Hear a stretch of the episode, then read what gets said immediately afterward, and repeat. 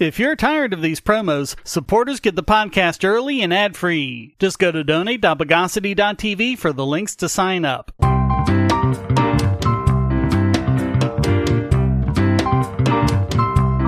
Welcome to the Bogosity Podcast for the week of January 21, 2024, the podcast that pulls 9 Gs.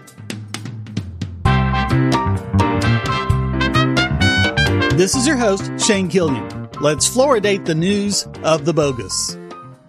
Have you ever wondered about conspiracies to rig the presidential election? Have you ever wondered if the deep state is an actual thing? How would you react if a bunch of them came right out and admitted that all of that is exactly who they are and what they're doing? That's apparently what a group of public interest groups and lawmakers did, according to NBC News, who tweet X'd, a network of public interest groups and lawmakers nervous about former President Trump's potential return to power is quietly devising plans to foil any effort on his part to pressure the U.S. military to carry out his political agenda. Interesting phraseology since the president is the commander in chief and doesn't have to pressure the military to do anything. He just orders them. They reported Trump has raised fresh questions about his intentions if he regains power by putting forward a legal theory that a president would be free to do nearly anything with impunity, including assassinate political rivals, so long as Congress can't muster the votes to impeach him and throw him out of office. Yeah, they went there. You may recognize the assassinate political rivals thing as a desperate argument the DC Circuit Court of Appeals came up with to deny the concept of presidential immunity, which says that a president cannot be indicted for his official acts without first being impeached and convicted by Congress, as the clear language of the Constitution says. Quote, now, bracing for Trump's potential return, a loose-knit group of public interest groups and lawmakers is quietly devising plans to try to foil any efforts to expand presidential power, which could include pressuring the military to cater to his political needs. What they're describing is called a coup d'etat. The action is spearheaded by the nonpartisan. Sorry. Couldn't hold a straight face there. Georgetown Law Institute for Constitutional Advocacy and Protection. Yeah, nonpartisan. Anyway, their executive director, Mary McCord, said, quote, We're already starting to put together a team to think through the most damaging types of things that he might do so that we're ready to bring lawsuits if we have to.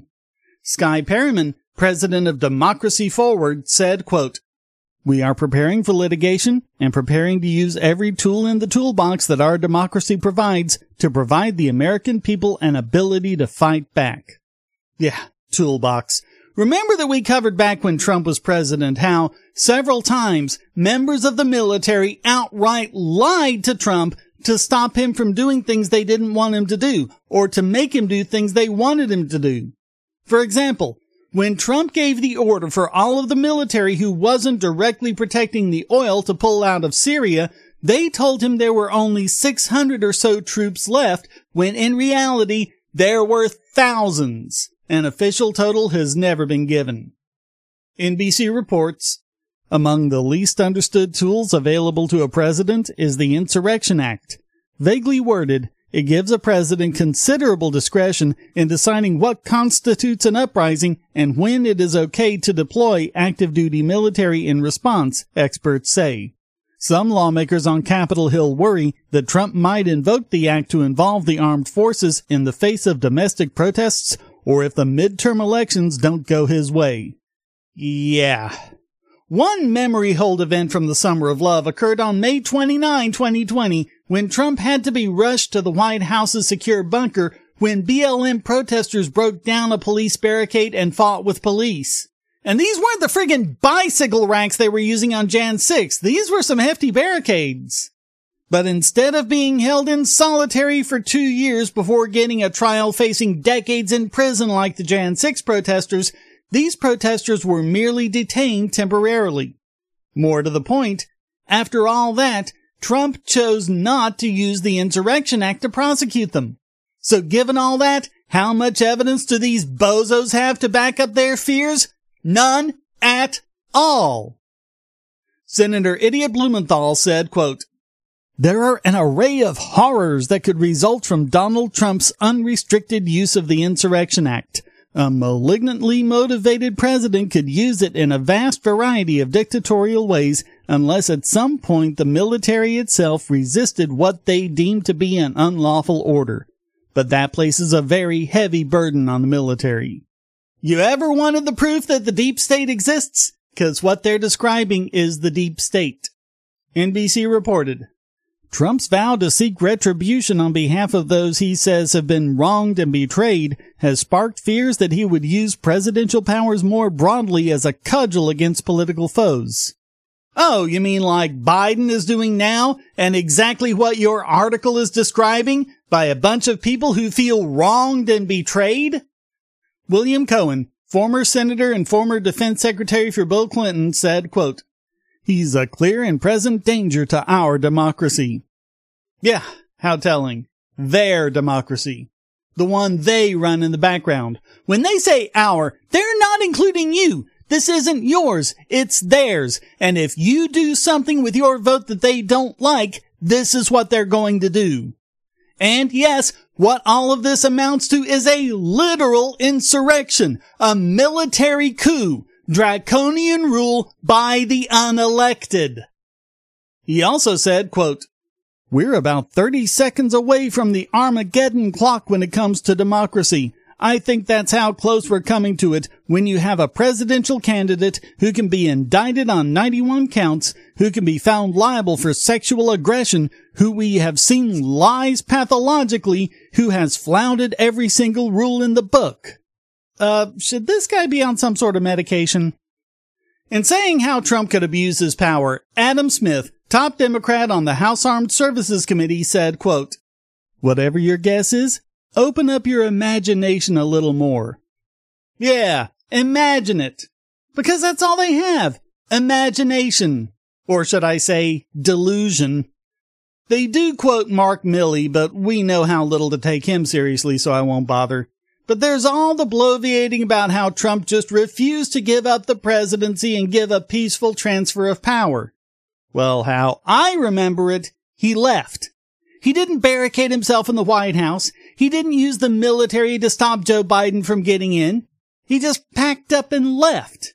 His behavior goes way against what they're fear-mongering he'll do. Someone else who should have zero credibility with listeners of this podcast, John Bolton, said, quote, a second Trump term would be day after day of constitutional crisis. The Justice Department one day, the Pentagon the next, and Homeland Security the next. It would be unremitting. But again, it's puzzling because although that actually wasn't the case in Trump's presidency, certainly after Bolton left, it's pretty much been the case under Biden. What's that bit about accusing your enemy of what you yourself are doing? Bolton rounded off his comments with, quote, You need to mobilize people for the fight ahead and not say it's over. Yeah, like I've been saying. How are you protecting the Constitution by undermining the civil control of the military? And hey, remember Leon Panetta? He said, quote, like any good dictator, he's going to try to use the military to basically perform his will said the guy under Barack Obama who did things like pass his jobs program as executive orders when he couldn't get it through Congress or execute American citizens through drone strike without a trial. I'm not saying that Trump will be good by any stretch of the imagination, but it's an even greater stretch to think he'll be as bad as they're making him out to be. But apparently the news media has become such a joke that NBC doesn't even realize what they just admitted to and which particular cat they let out of the bag. If you're looking for a way to support this channel, but you don't have any spare cash and you can't stand ads, you can do so by generating your own cryptocurrency. Use the links at the bottom of the description to follow the link to odysee.com to listen to the podcast and see all of my YouTube videos as well. Just watching videos will produce cryptocurrency for the creator and yourself. And since Odysee is always monetized and never censored, you'll have no problem seeing all the videos from your favorite creators. You can also use the library credits you create at Odysee to tip creators and even purchase paid content. Earn library credits through various rewards, including daily view rewards and the number of shares and invites. And you can interact with creators in all sorts of ways, including like and dislike, comment, boost a post by supporting it, repost it, and share to other sites, all while earning crypto for the creator. Easily monetize yourself and your favorite creators using cryptocurrency without advertising. Use the link below to visit this channel on Odysee.com and see many of your other favorites there as well.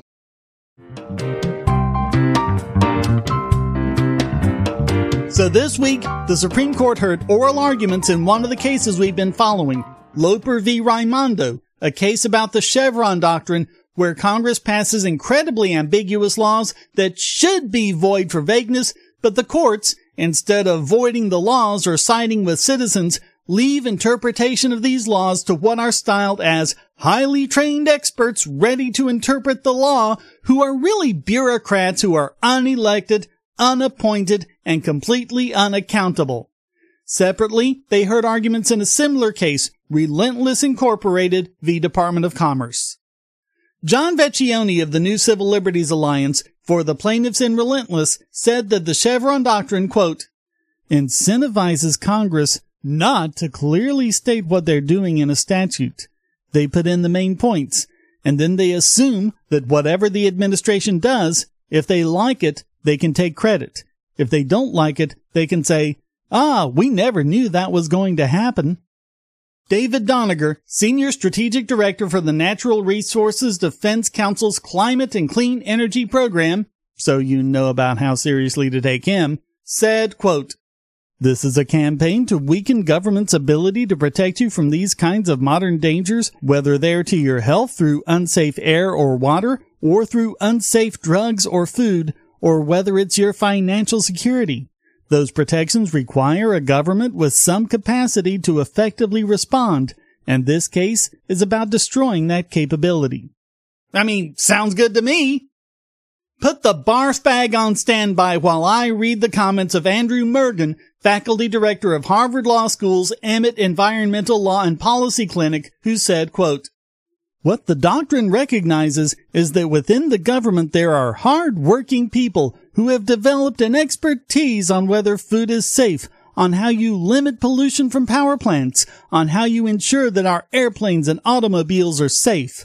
The doctrine promotes a regime where experts do the gap filling and the alternative proposed by the alternative to Chevron is to have judges fill that gap. A judge who is not trained as a pilot I do not want flying my airplane. Judges don't need to be experts. I mean, it'd be nice if they weren't complete idiots, but as far as expertise on a matter, well, that's what expert testimony is for. Fundamentally, the executive branch should not be doing judicial functions, and that's really what these cases are about. Paul Clement, lead counsel for the Loper plaintiffs, said, quote, the question is less whether this court should overrule Chevron and more whether it should let lower courts and citizens in on the news.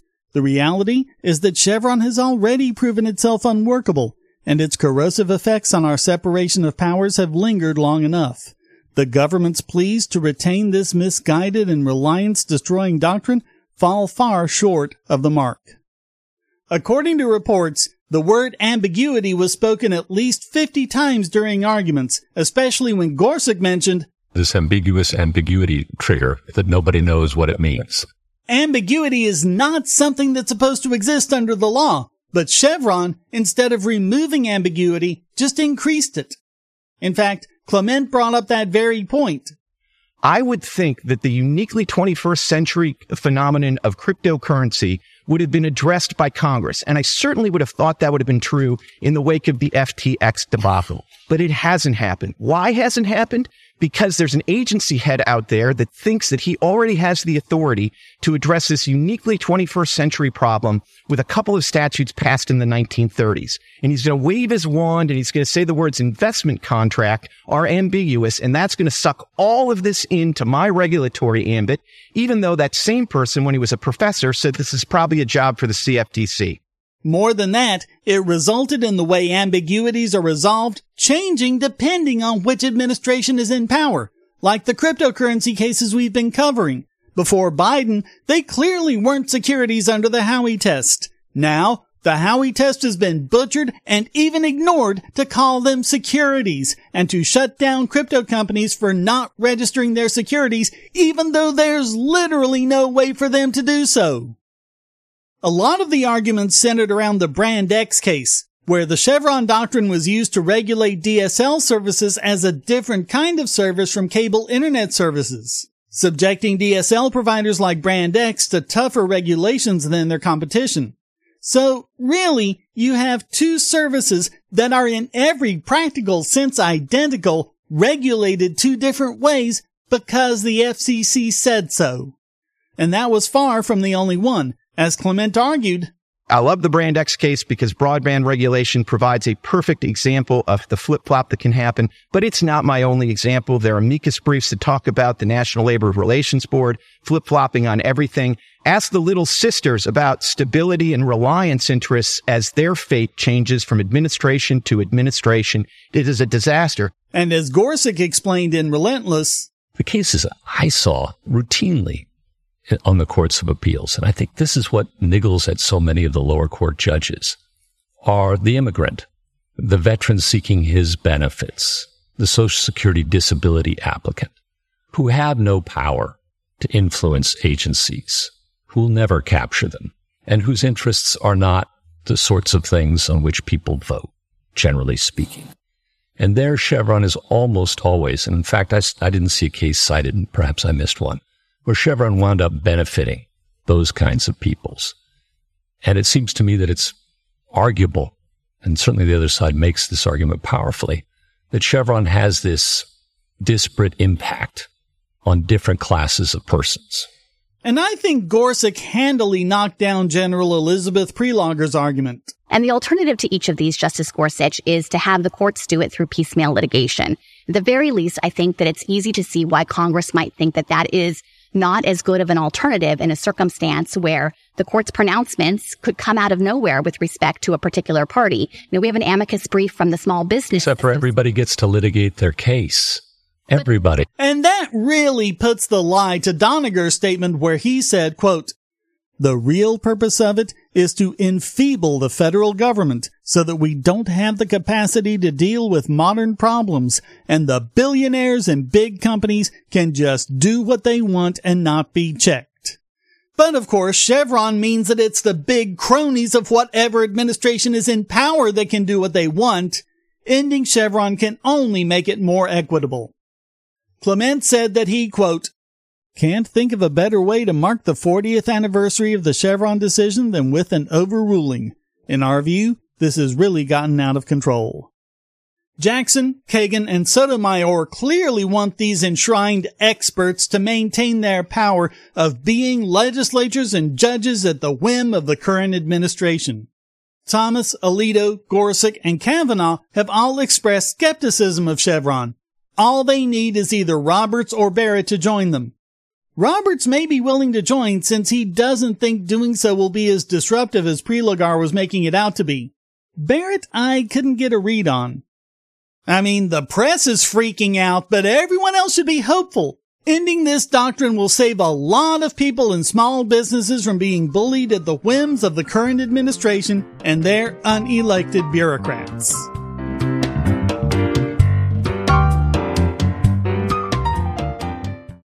If you're on the Wi Fi in a coffee shop or hotel, anyone on that network can get your traffic. Do you really trust all of those strangers? For that matter, do you really trust your ISP? A VPN can protect you from prying eyes, disguise your location, and even foil government censors. It's essential in this day and age. So go to vpn.bogosity.tv and you'll be taken to BoxPN. Starting at just $2.99 a month, you can get unlimited high-speed connections to VPN servers all over the world, and they don't log connections, so your privacy is assured. Traveling abroad, just VPN home, and don't worry about what those other governments are doing. Back at home, stop your ISP from traffic shaping and messing with the quality internet access you're paying good money for. You can connect from multiple machines at once, including your smartphone or tablet, and it supports all the secure standards, including OpenVPN and SSTP. Bypass censors and surveillance with your own secure VPN connection. Go to vpn.bogosity.tv.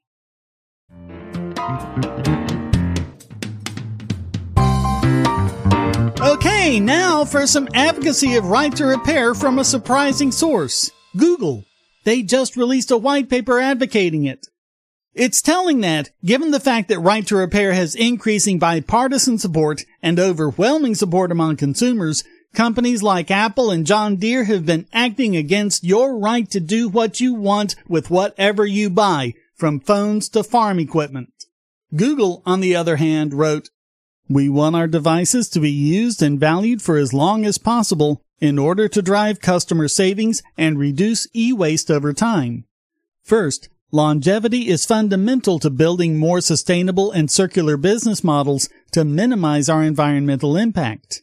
Secondly, Google and our customers benefit most when our devices are durable and remain useful for as long as possible. We care that our devices continue to deliver the best of Google through delightful, personalized experiences for many years to come. They mentioned that their policy for the new Pixel 8 line is for OS, security, and feature updates to continue for seven years after release, the longest commitment of any major smartphone manufacturer. I mean, I can still update Linux on my 20 year old computer I use as a file server, but at least it's a start.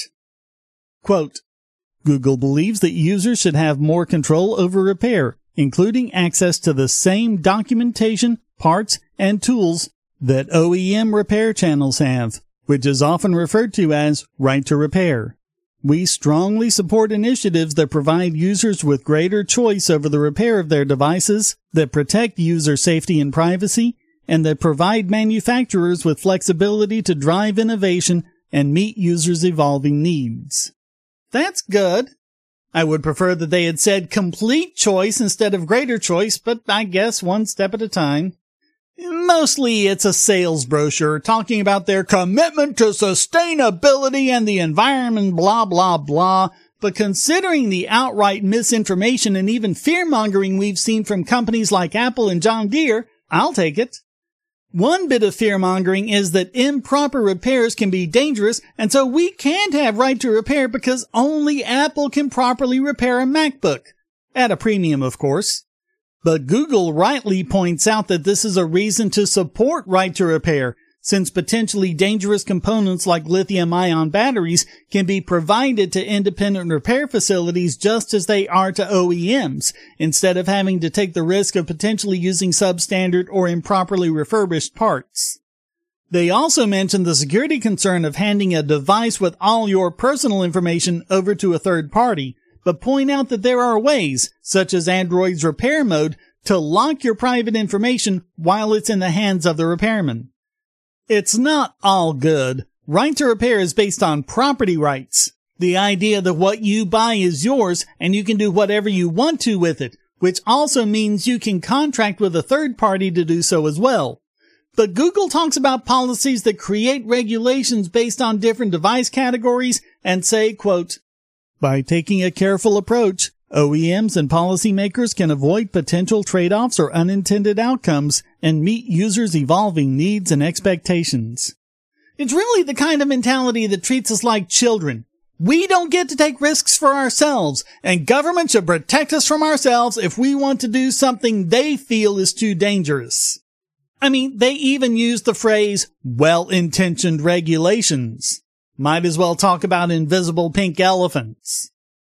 And ultimately, it's never good when companies try to steer the direction of regulations. This is pretty much the mantra of right to repair. Just shut up and sell the parts.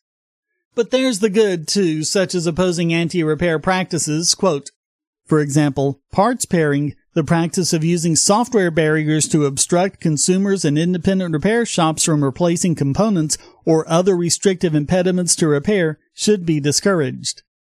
At best, a major manufacturer is getting behind right to repair. At worst, they're trying to use it to gain support and credibility, which means they're at least recognizing the demand for it. But given they're supporting the new right to repair legislation in Oregon, it may be more the former than the latter. Hopefully the good will outweigh the bad, and in the process we can show to manufacturers that allowing us to repair or modify our own devices as we wish is ultimately good for business. But even if it isn't, it's our right to do whatever we want with items we purchase. And that we shouldn't compromise on.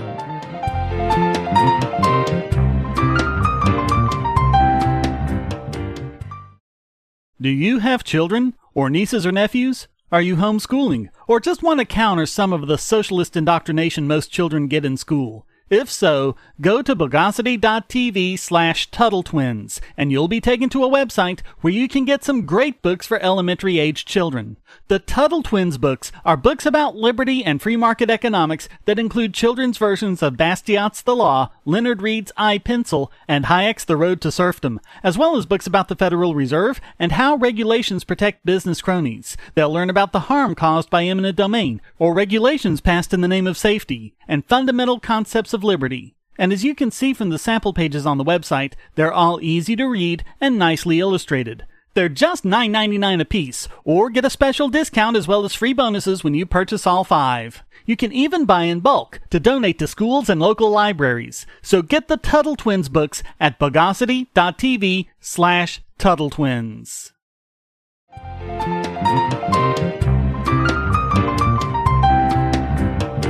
And now it's time to acculturate this week's biggest bogon emitter. Way back during COVID, as government pushed vaccine mandates, a certain podcast host warned you that this would lead to a resurgence in anti-vaccination forces. This week's story is about Jeanette Breen, a midwife who falsified the vaccine records of 1500 school-aged children throughout New York State. Breen, who operated Baldwin Midwifery, lied to parents and children and gave them homeopathic pills instead of vaccines and then falsified their immunization records to the tune of 12,449 fake immunizations all total. These were supposed to be regular childhood vaccines and didn't include the COVID vaccine and date back prior to COVID. The vaccines included Tdap, Hep B, MMR, polio, varicella, menacque, and high B.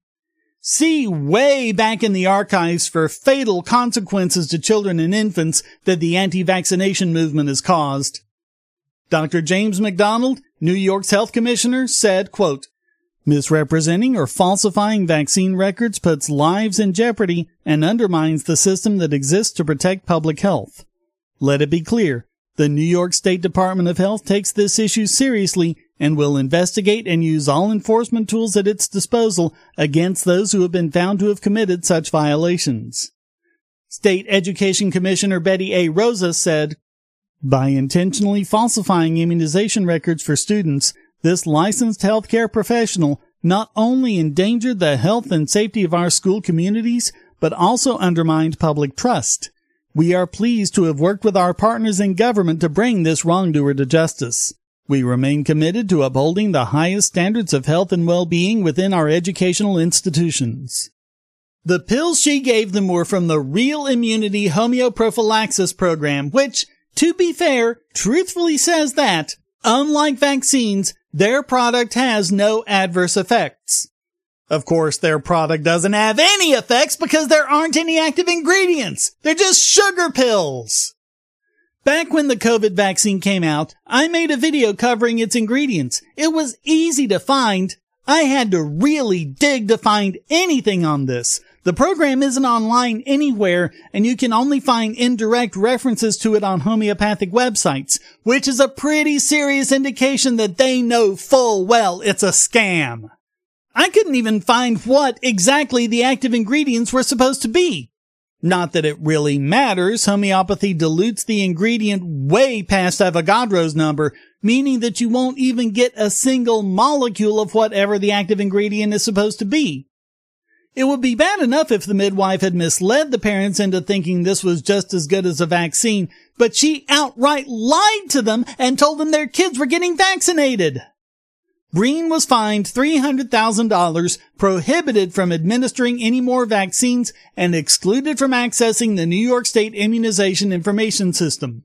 The state is now having to track down the children and inform their parents, as well as the approximately 300 schools they attend. What I couldn't find is how much money she took from the parents. Guaranteed those homeopathic nothings didn't cost her as much as the actual vaccines would have. They should all sue her, each and every one, for what she charged them for child endangerment and anything else they can think of. So all of that makes Jeanette Breen this week's biggest bogon emitter.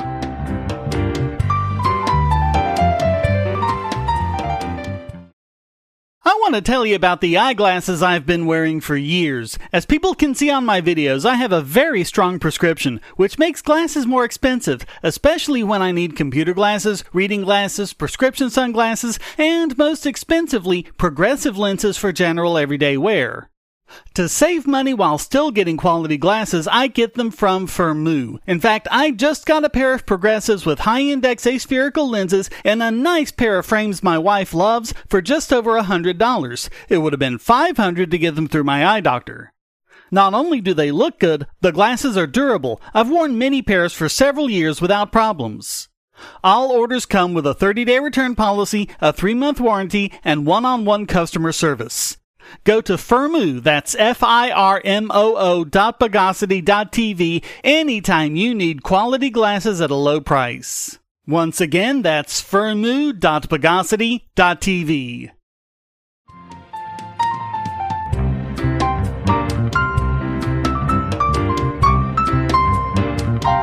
And now let's verticillate this week's Idiot Extraordinaire. And this week it's Justin Humphrey, a member of the Oklahoma House of Representatives, who introduced a bill basically kicking furries out of Oklahoma schools. Now, I get there are probably dress code violations and maybe their behavior can be disruptive, but there are already rules in place to take care of that. But no, this guy decided to introduce House Bill 3084, which says, quote, Students who purport to be an imaginary animal or animal species or who engage in anthropomorphic behavior commonly referred to as furries at school shall not be allowed to participate in school curriculum or activities. So they can't participate at all, no matter how properly dressed or well behaved they are. By the way, what would this do to school mascots? What about Halloween costumes? And what actually counts? Do you kick out a girl wearing neko ears? And check this part out. Quote, the parent or guardian of a student in violation of this section shall pick the student up from the school or animal control services shall be contacted to remove the student. You know, when they were saying people should be treated the way they identify, I don't think this is what they had in mind. Seriously, if I weren't actually looking at this bill on the actual website of the Oklahoma State House, I'd think it was the Babylon Bee. He mentioned the problem of kids at school using litter boxes, which has been widely reported to be a hoax. But even if it weren't, that would still be a violation of existing rules. You wouldn't need a new one for that. And you wouldn't need one banning all furries, whether they do it or not. Humphrey said, quote, if you've got an animal coming to school, how about we vaccinate them? How about we get them neutered? How about we send them to the pound? Ugh. Okay. First of all, we already vaccinate them. See the previous story. As for the rest of it, I think this guy has more mental issues than the furries do. I see that Humphrey used to be an administrator of drug court. Maybe he was hitting up the evidence logger too much. Although I also see that he's a cattle rancher. Maybe he's been kicked in the head by one too many cows. Really, if nothing else, I hate this guy just for making me defend furries. So all of that makes Justin Humphrey this week's Idiot Extraordinaire.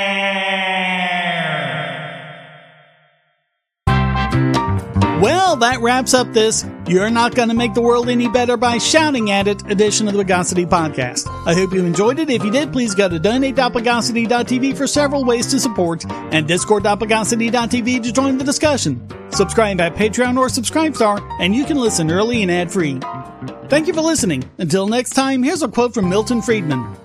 I think the government solution to a problem is usually as bad as the problem and very often makes the problem worse. The Bogosity Podcast is licensed under Creative Commons Attribution Non-Commercial No Derivatives 4.0 International License.